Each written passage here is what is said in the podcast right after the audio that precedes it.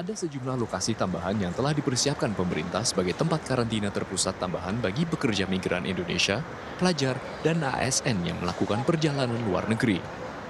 Salah satunya di Lembaga Penjaminan Mutu Pendidikan atau LPMP DKI Jakarta milik Kemendikbud.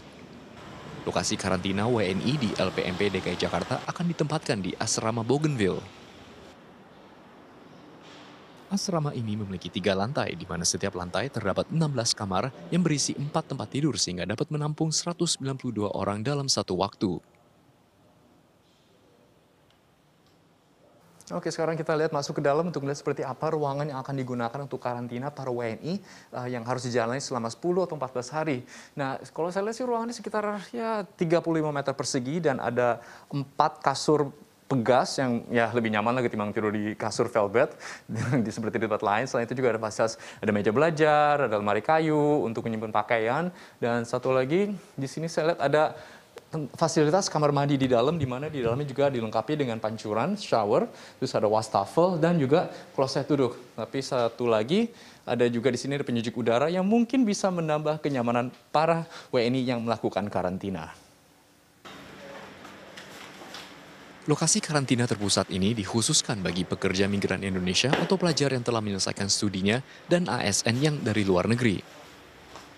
Adapun tenaga kesehatan yang akan ditempatkan di sini akan ditunjuk oleh Pemkot Jakarta Selatan.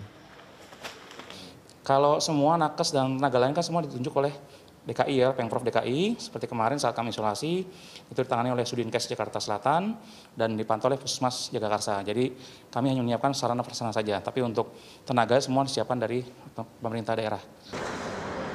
Sebelumnya pada hari Senin lalu, juru bicara Satgas COVID-19 menyampaikan adanya tren kenaikan jumlah pelaku perjalanan luar negeri yang kembali ke Indonesia.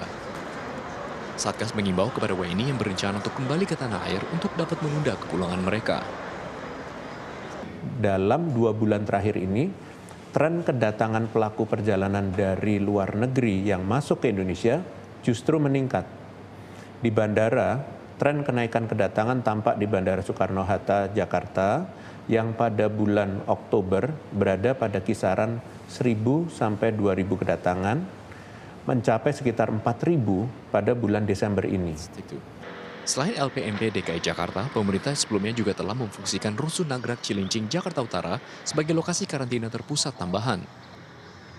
Tempat ini dapat menampung sekitar 4.000 orang dan hingga Rabu kemarin sudah terisi sebanyak 1.860 orang. Arya Dita Utama, Fikri Adin, Jakarta.